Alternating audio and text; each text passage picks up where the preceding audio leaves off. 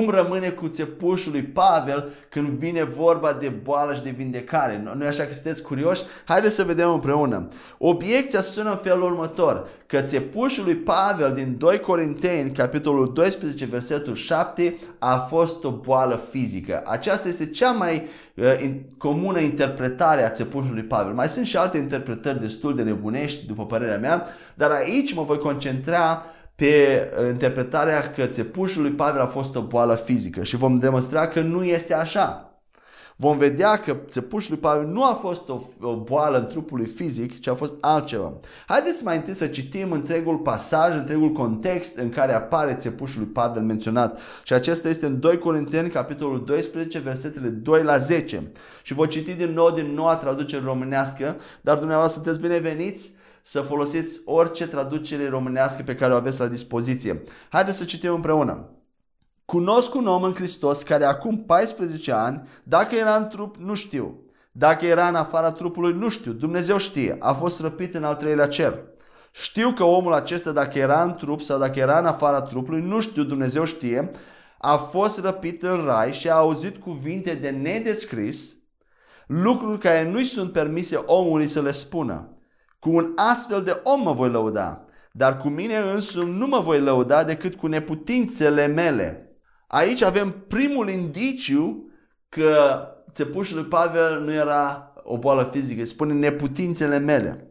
Dar haideți să citim mai departe. Însă, dacă aș vrea să mă laud, nu voi fi un nesăbuit, căci voi spune adevărul. Dar mă abțin pentru ca nimeni să nu mă considere mai presus decât ceea ce vede în mine sau se aude de la mine chiar având în vedere măreția acestor descoperiri. De aceea, ca să nu mă îngânf, deja aici și în traducerea și în traducerea Corneliuscu presupun că era vorba de mândrie, dar o să vedem că nu era vorba de îngânfare sau mândrie, ci Biblia spune în engleză de aceea ca să nu mă exalt, ca să nu fiu exaltat peste măsură, să nu fiu înălțat peste măsură. Așa este traducerea mot-amo, însă în română deja ei au presupus că e vorba de mândrie și ne duce de multe ori în eroare, dar o să vedem că nu este vorba de mândrie aici.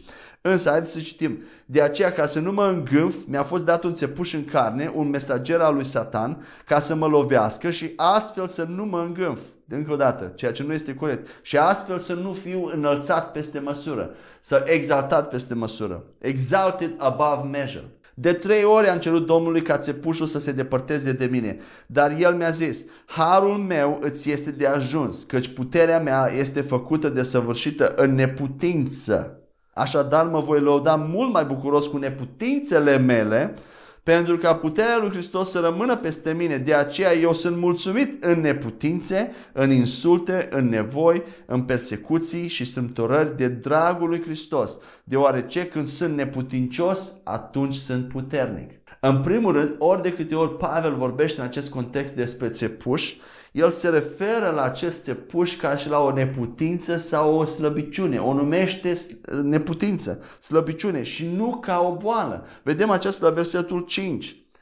Dar cu mine însumi nu mă voi lăuda decât cu neputințele mele, cu slăbiciunile mele. Apoi la 9.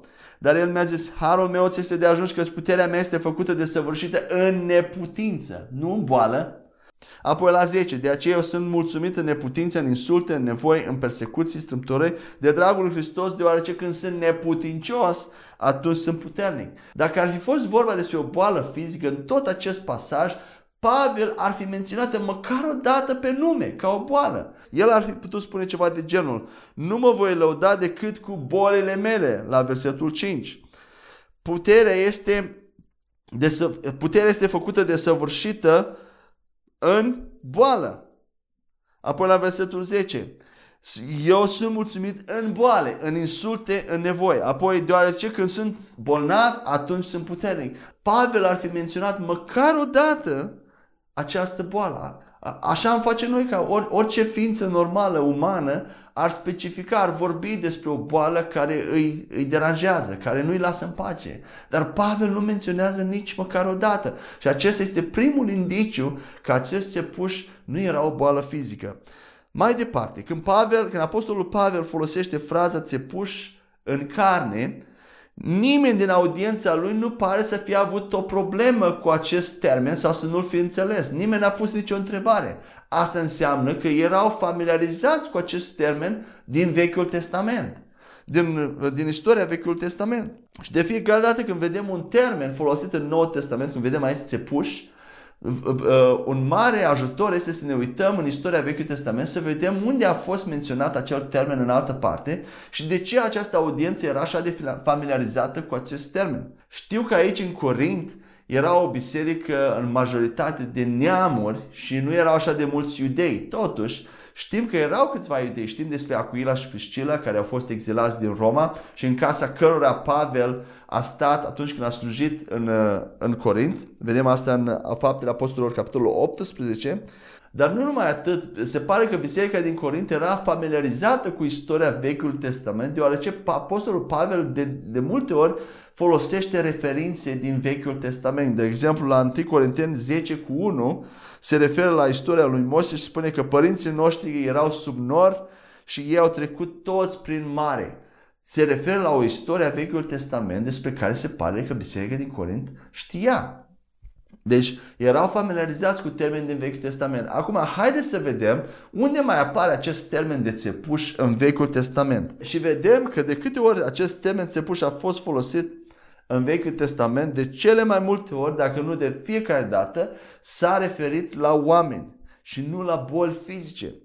De, de obicei era folosit în contextul cananiților sau al tuturor națiunilor ce se în iți. Cananiți, fereziți, hetiți, aceștia erau niște spini în coastele poporului Israel. Și hai să vedem un prim pasaj despre asta la numeri 33, versetul 55, care spune așa, Citesc din noua traducere românească. Dar dacă nu-i veți alunga pe locuitorii țării, aceia pe care îi veți lăsa dintre ei vă vor fi spini în ochi și ghimpi în coaste. Sau țepuși în ochi și ghimpi în coaste. Sau țepuși în coaste. Ei vă vor dușmăni în țara în care veți locui și vă voi face și vouă așa cum am plănuit să le fac lor. Aici contextul este înainte ca Iosua să intre în țara promisă cu poporul Israel. Și observați că acești spini sau ghimpi erau prezenți în țara promisă, în țara Canaan. Așa că era o opoziție pentru poporul Israel și ei trebuiau să lupte ca să intre în posesia acelui, acele țări promise. La fel în Noul Testament, țara promisă, țara Canaanului pentru noi creștinii este acest Uh, tărâm spiritual unde experimentăm vindecare, prosperitate, succes, victorie și acolo sunt spinii, acolo sunt ghimpii sau dușmanii unde trebuie să luptăm ca să intrăm în posesia acestei țări și să, să stăm în posesia ei. Amin? Așadar, spinii sau țepușii sau ghimpii din pasajul de, pe care tocmai l-am citit erau cananiții. Haideți să mai citim încă două pasaje în care vedem același termen folosit în Iosua 23 cu 13. Biblia spune așa. Să știți că Domnul Dumnezeul vostru nu va mai alunga aceste neamuri dinaintea voastră. Ele vă vor fi atunci o cursă și un laț, vor fi ca un bici pe spatele vostru și ca niște spini în ochii voștri, până veți pieri din această țară bună pe care v-a dat-o Domnul Dumnezeul vostru. Din nou vedem spini în ochii voștri. Și încă un pasaj la judecător 2 cu 3. Acum vă spun din nou, nu-i voi alunga dinaintea voastră, ci vă vor fi ca niște spini în coaste, iar Dumnezeii lor vă vor fi o cursă. Din nou vedem spini, țepuși în coaste. Cine? Popoarele cananiților, hereziți, fereziți, toate aceste popoare care erau în țara Canaan înainte ca poporul Israel să intre. Așadar vedem că termenul de țepuș este folosit în principal cu referire la oameni și nu la boli fizice. Acum haideți să mergem mai departe. Una dintre interpretările cele mai comune ale țepușului Pavel este că acest țepuș era un fel de uh, reminiscență a, or, a orbirii lui care a avut-o la început pe drumul Damascului și era un fel de reziduri care curgeau din ochii lui, din ochii lui. Avea o, un fel de boală a ochilor care se numește, din câte am înțeles, oftalmie, oftalmie sau oftalmitis. Acum hai să vedem dacă era într-adevăr o boală de ochi la Pavel. Și haideți să citim din fapte, capitolul 9, versetele 15 la 19. Biblia spune așa. Dar Domnul i-a zis, Du-te pentru că El este un vas al meu pe care l-am ales ca să ducă numele meu atât înaintea neamurilor și regilor cât și înaintea fiilor lui Israel. Aici Dumnezeu vorbește lui Anania să meargă la Pavel, să-i deschidă ochii. Versetul 16 căci eu îi voi arăta cât trebuie să sufere de dragul numelui meu. Anania s-a plecat, a intrat în casa unde era Saul și punându-și mâinile peste el a zis, Frate Saul, m-a trimis Domnul Iisus, cel care ți s-a arătat pe drumul pe care veneai, ca să-ți recapeți vederea și să fii umplut de Duhul Sfânt. Imediat de pe ochii lui au căzut un fel de solzi, iar el și-a recăpătat vederea.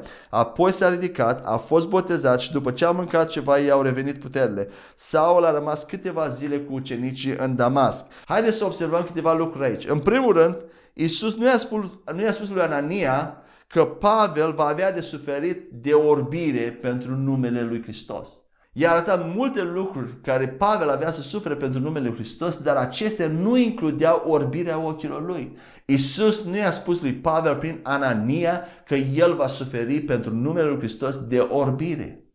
Amin? Apoi în versetul 18, Biblia spune, dacă ne uităm, că Pavel a fost vindecat complet de orbirea lui. Spune așa, imediat de pe ochii lui au căzut un fel de solzi. Pentru cei care credeți că încă mai erau reziduri în ochii lui, uitați ce spune Biblia. Imediat, de pe ochii lui au căzut un fel de solzi.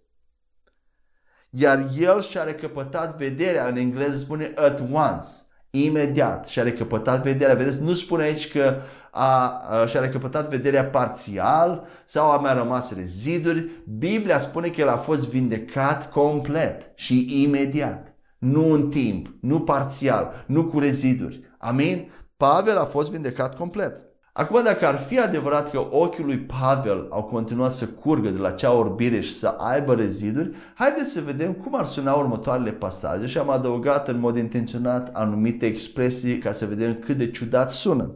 La fapte 19, versetele 11 la 12, haideți să citim. Și Dumnezeu făcea minuni nemai întâlnite prin mâinile lui Pavel, chiar dacă era așa de orb că abia putea să vadă unde să-și pună mâinile peste bolnavi. E amuzant, dar că acestea ar fi implicațiile și consecințele la ceea ce spune despre Pavel. Așa încât celor bolnavi le erau aduse până și batistele pline de reziduri din ochii lui Pavel sau șorțurile care atinseseră trupul acestuia, iar bolile îi părăseau și duhurile rele ieșeau din ei. Ar fi fost o rușine pentru Pavel să vindece pe toată lumea, el să aibă ochii curgând. Acesta e un alt argument. Deși vedem că Biblia spune clar că el a fost vindecat complet. Aceasta exclude faptul că boala fizică din trupul lui Pavel era o boală de ochi. Apoi mai târziu, Pavel vedem că a vindecat pe toți oamenii care au venit la el pe o insulă, în fapte 28 cu 7 la 9. Haideți să citim. Aproape de locul acela se aflau niște pământuri ale fruntașului insulei, al cărui nume era Publius. El ne-a primit și ne-a găzduit cu ospitalitate timp de trei zile. Tatălui Publius zăcea atunci în pat, suferind de frigul și dizinterie. Pavel s-a dus la el, s-a rugat, punându-și mâinile peste el și l-a vindecat. După ce s-a întâmplat aceasta, ceilalți de pe insulă care aveau boli au venit și ei și au fost vindecați. Nu spune nimic Biblia că a rămas cineva bolnav. Toți care au fost pe insulă, care au avut boli, au venit la Pavel, Pavel și-a pus mâinile peste el și i-a vindecat pe toți. Amin? Mai departe, haideți să vedem acum toate lucrurile pe care Pavel le-a avut de îndurat pentru numele lui Hristos. Și o să merg repede, prin, o să, doar o să citez anumite pasaje și o să descriu ce a experimentat Pavel în acel pasaj. Fapte 9 cu 23. Iudeii erau determinați să-l omoare pe Pavel imediat după convertirea lui. Fapte 9 cu 26 la 29. El a fost împiedicat să se alăture creștinilor din Ierusalim. Fapte 13 cu 6 la 12. Satanii s-au opus prin Elima vrăjitorul. Fapte 13, 44 la 49. Iudeii s-au opus lui Pavel și mulțimea. Fapte 13 cu 50. El a fost expulzat din Antiohia și Pisidia. Fapte 14 cu 1 la 5. A fost uh, linșat de mulțime și expulzat din Iconia. Fapte 14 cu 19 la 20. El a fugit la Listra și la Derbe unde a fost bătut cu pietre și a fost lăsat ca mort. Ori, ori de câte ori oamenii erau bătuți cu pietre în acel timp, ei nu supraviețuiau. Dacă cineva supraviețuia, toată lumea credea că erau nevinovați sau că au fost bătuți cu pietre într-un mod nedrept. Nimeni nu supraviețuia după o bătaie cu pietre. Toți erau omorâți. Și Pavel se pare că Chiar a murit, dar apoi a fost adus din nou la viață.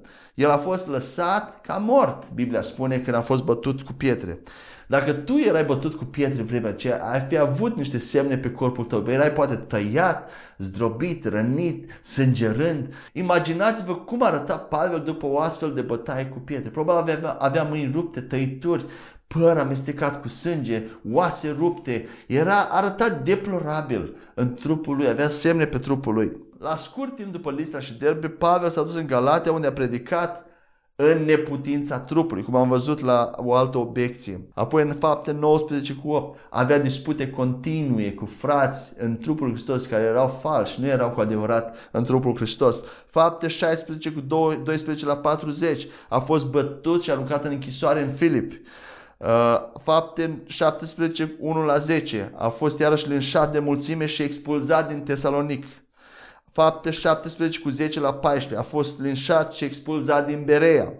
Fapte 18 cu 1 la 23. A fost iarăși linșat de mulțime în Corint.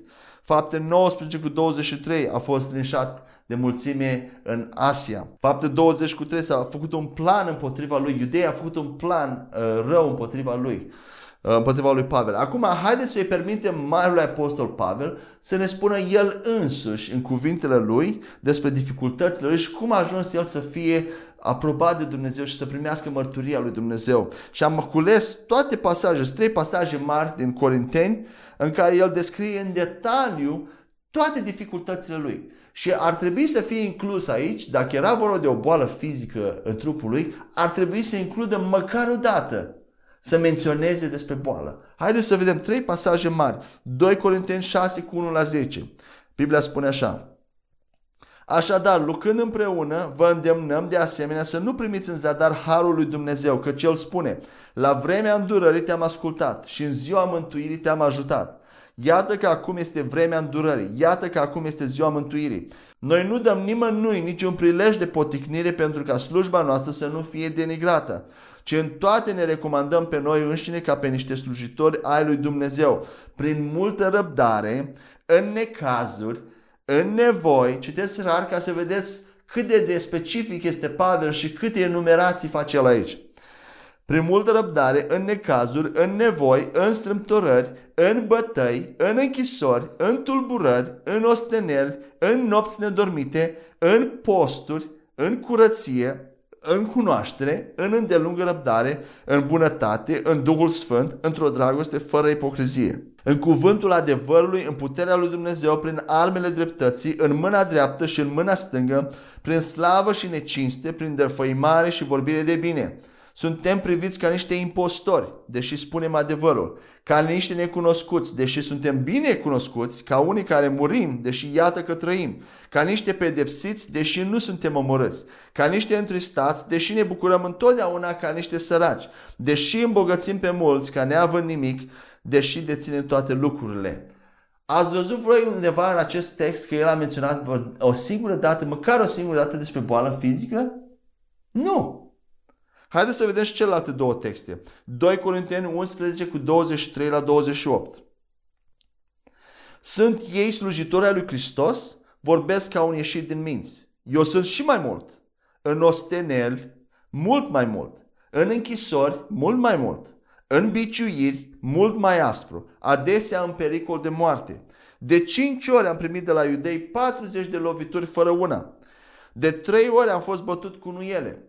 Odată s-a aruncat cu pietre în mine. De trei ori am naufragiat. Uitați ce specific și detaliat e Pavel. Odată, de trei ori am naufragiat. Am fost o zi și o noapte în adâncul mării. Nu două zile și două nopți, o zi și o noapte adesea în călătorii, în pericole pe râuri, în pericole din cauza tâlharelor, în pericole din cauza celor din neamul meu, în pericole din cauza neamurilor, în pericole în cetate, în pericole în pustie, în pericole pe mare, în pericole printre frații falși. Uitați de ce multe ori Pavel menționează pericole și ce detaliat în muncă și ostenială, adesea în nopți nedormite, în foame și sete, adesea în posturi, în frig și fără haine. Și pe lângă lucrurile de afară era și preocuparea mea zilnică, grija pentru toate bisericile. Din nou, vedeți voi aici undeva pomeniți uh, boală?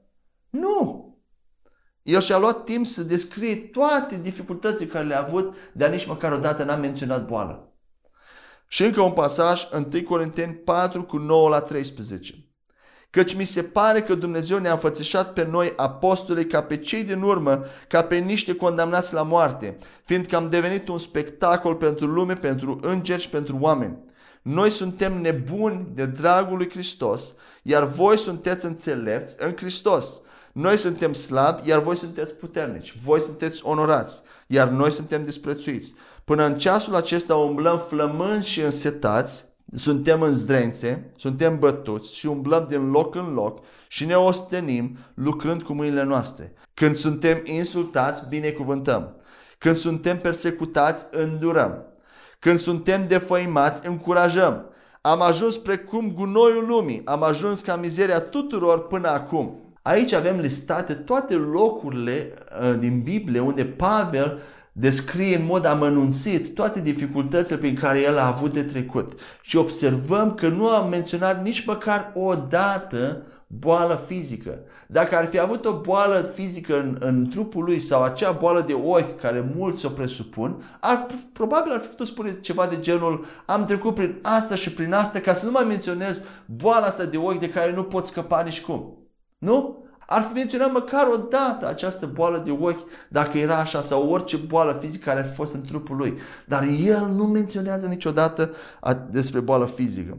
Apoi dacă ne întoarcem la pasajul inițial unde am citit despre țepușul lui Pavel în 2 Corinteni 12, vedem la versetul 7, Pavel spune despre mesagerul lui Satan că a fost trimis ca el să nu fie exaltat peste măsură de abundența de descoperiri, de revelație pe care o avea. Aceasta ar fi traducerea motamon, nu cum spune în românește că ca să nu mă îngânf.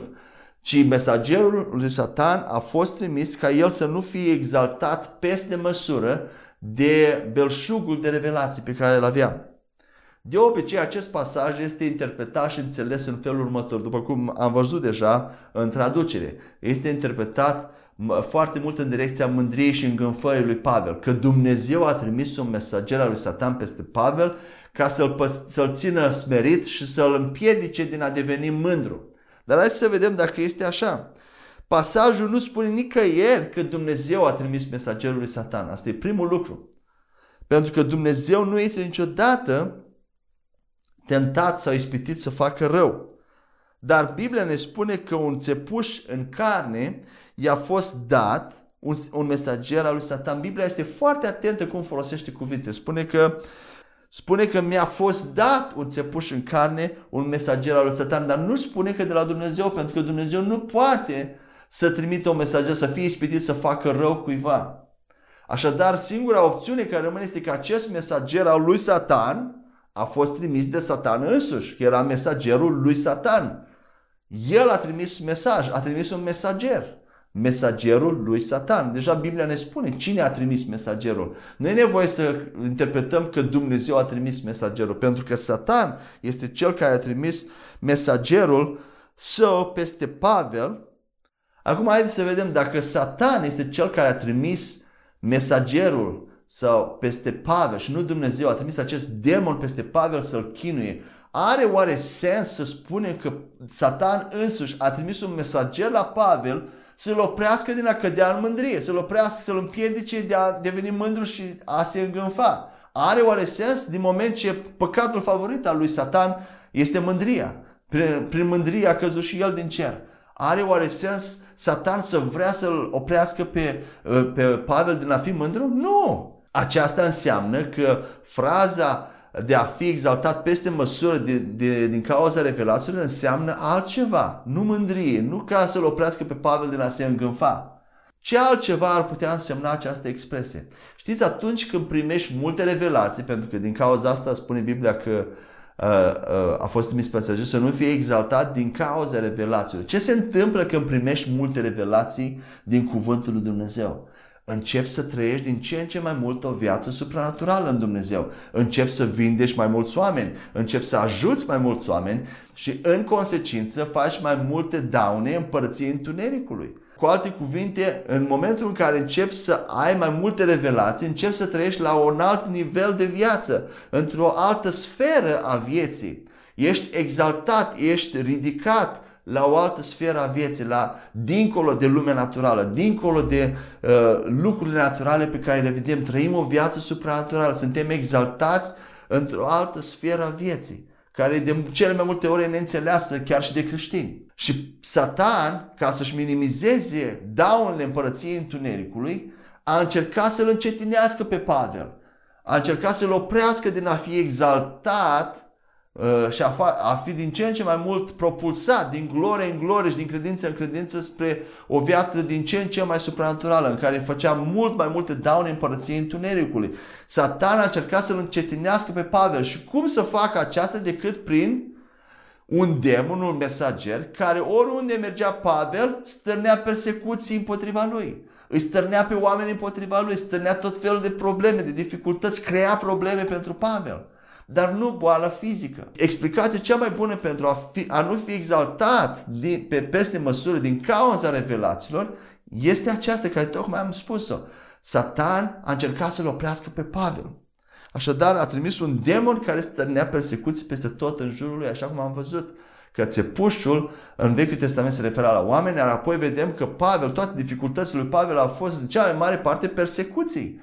Așadar, acest țepuș era un demon care stârnea persecuții peste tot unde mergea. Și cu cât Pavel știa mai mult și cu cât știm mai mult din Cuvântul Dumnezeu, din lucrurile Dumnezeu, experimenta mai multe binecuvântări. Și tu și eu experimentăm mai multe binecuvântări din Dumnezeu. Și atunci toate aceste binecuvântări vin cu și mai multă persecuție. Biblia de fapt ne spune acest lucru și o să citim imediat. Dar Pavel, Dumnezeu știa că Pavel era capabil să mânuiască aceste persecuții. Pentru că cu cât mai multă revelație primești, cu atât primești și mai multă tărie și putere să faci față la persecuțiile care vin împreună cu binecuvântări și cu viața supranaturală. Și Dumnezeu de ce a permis aceste persecuții în viața lui Pavel? Spuneam mai devreme, din cauză, un mare motiv este că aceste persecuții veneau prin alți oameni care aveau voințe, voințe libere și pe care Dumnezeu îi iubea. De asta Dumnezeu le permitea și spunea lui Pavel că harul meu ți este de ajuns să înduri, să reziști, să treci prin aceste persecuții. Și haideți să vedem ce spune Biblia la Marcu 10, 29 la 30. Biblia spune așa. Adevărat vă spun că nu este nimeni care să-și fi lăsat casă sau frați sau surori sau mamă sau tată sau copii sau ogoare de dragul meu și de dragul Evangheliei și care să nu primească acum în vremea aceasta pe pământ de 100 de ori mai mult case, da? Ați auzit case, putem include și mașini, putem include și vedem mai departe, frați, surori, mame, copii, ogoare, pământuri, da? bani, împreună cu persecuții. Iar în viacul care vine viață veșnică. Vedeți? Isus este atât de specific. El, el descrie întâi ce vom primi în vremea aceasta, aici pe pământ, și apoi ce vom primi în viața viitoare viață veșnică cu Dumnezeu. Dar în viața de aici, vedeți, Dumnezeu nu este împotriva binecuvântărilor. Și cu cât mai mult cunoști din lucrurile lui Dumnezeu, cu, mult, cu atât mai binecuvântat ești. Și cu cât mai cunoști mai mult, cu atât te implici mai mult în lucrarea împărăției și în lucrarea Evangheliei. Ele sunt foarte legate unele de altele. Dar cu cât experimentezi mai mult viața supranaturală, cu cât mai multe binecuvântări accesezi din locurile cerești în Hristos și le aduci în natural, cum Pavel făcea, cu atât ești exaltat, propulsat la un alt nivel de viață, dar împreună cu acestea vin și persecuțiile. Biblia ne spune foarte clar. Și încă o dată vedem, are, nu așa că face sens, nu așa că are din ce în ce mai mult sens, că țepușul lui Pavel erau persecuțiile care erau stârnite datorită revelațiilor și datorită vieții pe care Pavel o trăia. Nu era vorba de o, de o boală fizică. Apoi mai departe, ca să punem, să punem capac complet și să uh, distrugem complet această obiecție împotriva vindecării, la Galateni 4 cu 14, Pavel spune că se considera pe el însuși un mesager sau un înger de la Dumnezeu. Aceasta înseamnă că mesagerul de la Satan pe care el l-a menționat ca fiind uh, țepușul lui, era într-adevăr un înger al lui Satan. Sau o persoană, dar nu o boală un mesager de la Satan, un demon. Așadar, în lumina tot ceea ce am spus până acum, se pare că acest înger de la Satan genera persecuții și opoziție uh, la Evanghelie peste tot unde Pavel mergea. Și acest țăpuș nu era o boală fizică. Apoi mai departe, vedem, dacă citim în Scriptură și mai ales în Noul Testament, nu ni se spune niciodată să ne rugăm la Dumnezeu pentru vindecare sau să le implorăm pe Dumnezeu să ne dea vindecare. În Noul Testament, în noua creație. Ni se spune să ne punem mâine peste bolnav și să vindecăm sau să poruncim, fi vindecat.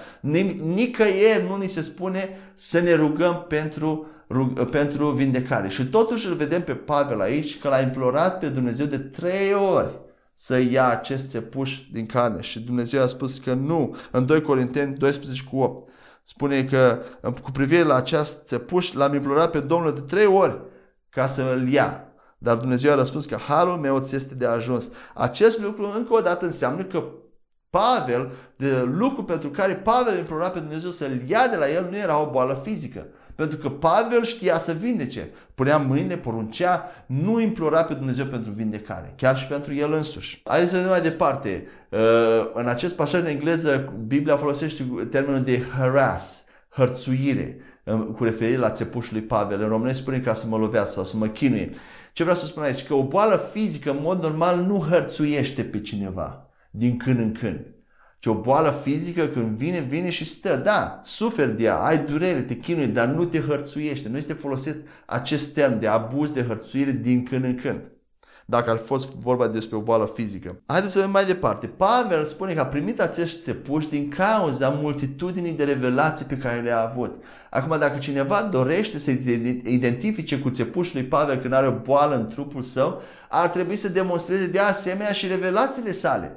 Pavel a scris două treimi din Noul Testament. Acum când cineva este gata să scrie două treimi din Noul Testament cu revelații noi pe care nu le avem deja și care nu contrazic alte scripturi pe care le avem deja și apoi să numească aceste revelații scriptură, abia atunci acea persoană este îndreptățită și este în poziția în care să se identifice cu țepușul lui Pavel. Dar până atunci nu avem cum și haideți să fim serioși, este imposibil în zilele noastre ca cineva să mai adauge la Scriptură revelații noi. Dacă ne luăm după acest standard, nimeni nu mai are dreptul să se identifice cu țepușul lui Pavel, pentru că nimeni nu are multitudinea de revelații pe care Pavel a avut-o și nimeni nu mai poate scrie Scriptură.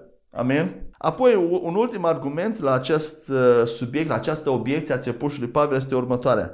După cum am spus și mai devreme în alte sesiuni, în tot Noul Testament, Biblia pare să facă o distinție clară între suferințele cauzate de boală și cele cauzate de persecuții din partea altor oameni pentru numele lui Hristos. Nou ni se spune în Noul Testament, după cum vedem în Matei 5 cu 11 și în diferite alte locuri ni se spune că este bine și este o binecuvântare să suferim persecuția pentru numele Lui Isus. Este o onoare să o îndurăm. Este singura suferință în Biblie care, despre care Biblia spune să o îndurăm cu onoare.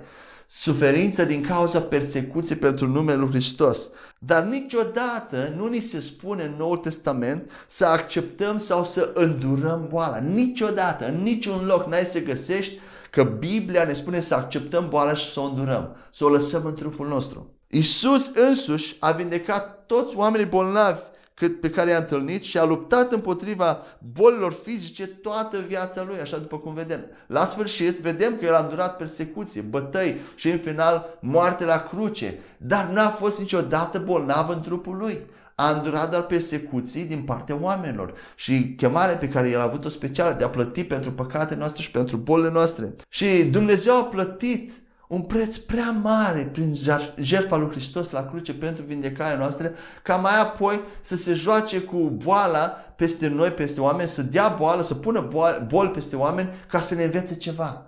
Prețul a fost prea mare ca el să facă așa ceva. Și nu numai atât. De ce ar folosi Dumnezeu uneltele diavolului? Știm că boala a intrat în lume prin păcat și este un, un efect al păcatului, este o unealtă a întunericului boala. Nu este din Dumnezeu. De ce ar folosi Dumnezeu uneltele diavolului să ne învețe ceva când a pus în noi Duhul Sfânt? Oare nu poate El să ne învețe, să ne disciplineze direct prin Duhul Sfânt care este în noi? Trebuie să folosească uneltele diavolului și ale întunericului ca să ne învețe ceva? Nu, desigur că nu, mai ales când și-a sacrificat propriul fiu ca să plătească pentru vindecare. Amin? Și cu aceasta conclud și încheie această obiecție despre țepușul lui Pavel. Sper că până acum deja sunteți și dumneavoastră convinși și o să fiți în stare să, să învățați și pe alții, să spuneți și alții despre faptul că țepușul lui Pavel în niciun caz nu este o boală fizică, care ar, s-ar pune împotriva credinței noastre, care ar fi un obstacol în calea credinței noastre pentru vindecare. Așa că atunci când slujești cuiva în vindecare sau ție însuși și mai vin la mintea ta îndoiel cu privire la țepușul lui Pavel, acum poți să-i spui nu. Și credința ta este liberă să curgă, să elibereze puterea lui Dumnezeu și viața lui Dumnezeu, puterea lui Dumnezeu să vindece. Amin?